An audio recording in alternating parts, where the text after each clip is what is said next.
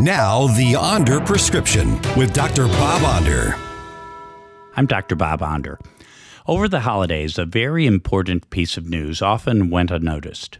In Ohio, there were 82 cases of measles in children, and 32 were hospitalized. Why is this news? Because the CDC declared measles to be eradicated from the U.S. in 2000, over 20 years ago. Why is this happening? It seems to be due to declining vaccine rates.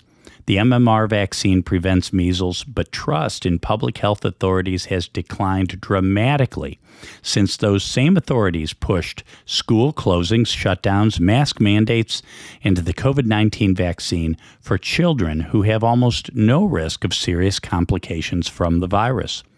To put it simply, Americans have lost faith in highly politicized so called experts like Fauci, Walensky, and the CDC.